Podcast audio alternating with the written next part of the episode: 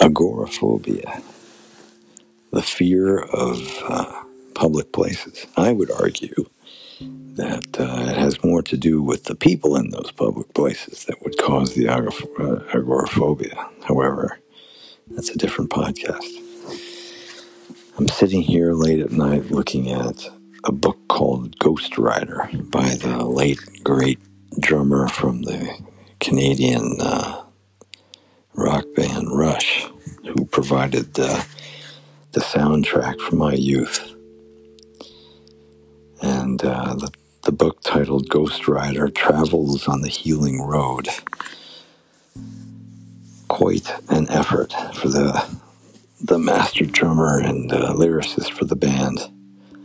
Um, he had a bit of a rough life, to say the least. He lost his first wife uh, to illness after the two of them had lost their daughter to an to a car accident.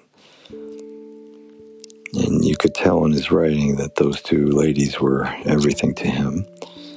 And uh, the book is a product of, of his healing, of his uh, his journey to to find some kind of understanding of what had happened and, and how he was going to move forward.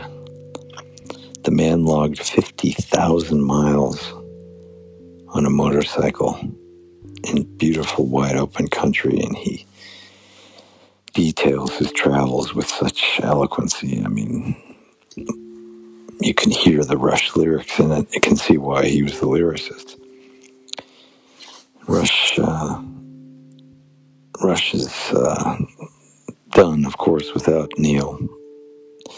Um, but their music just kind of stays with you. Not unlike a line that Neil has in his book. He says, Always follow your front wheel. Pretty telling pretty revealing. I really wish I had seen them, gotten to watch the master up close.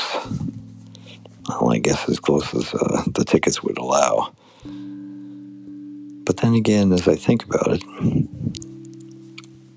that whole agoraphobia thing might pop up and make things a bit difficult. Rest well, dear Neil.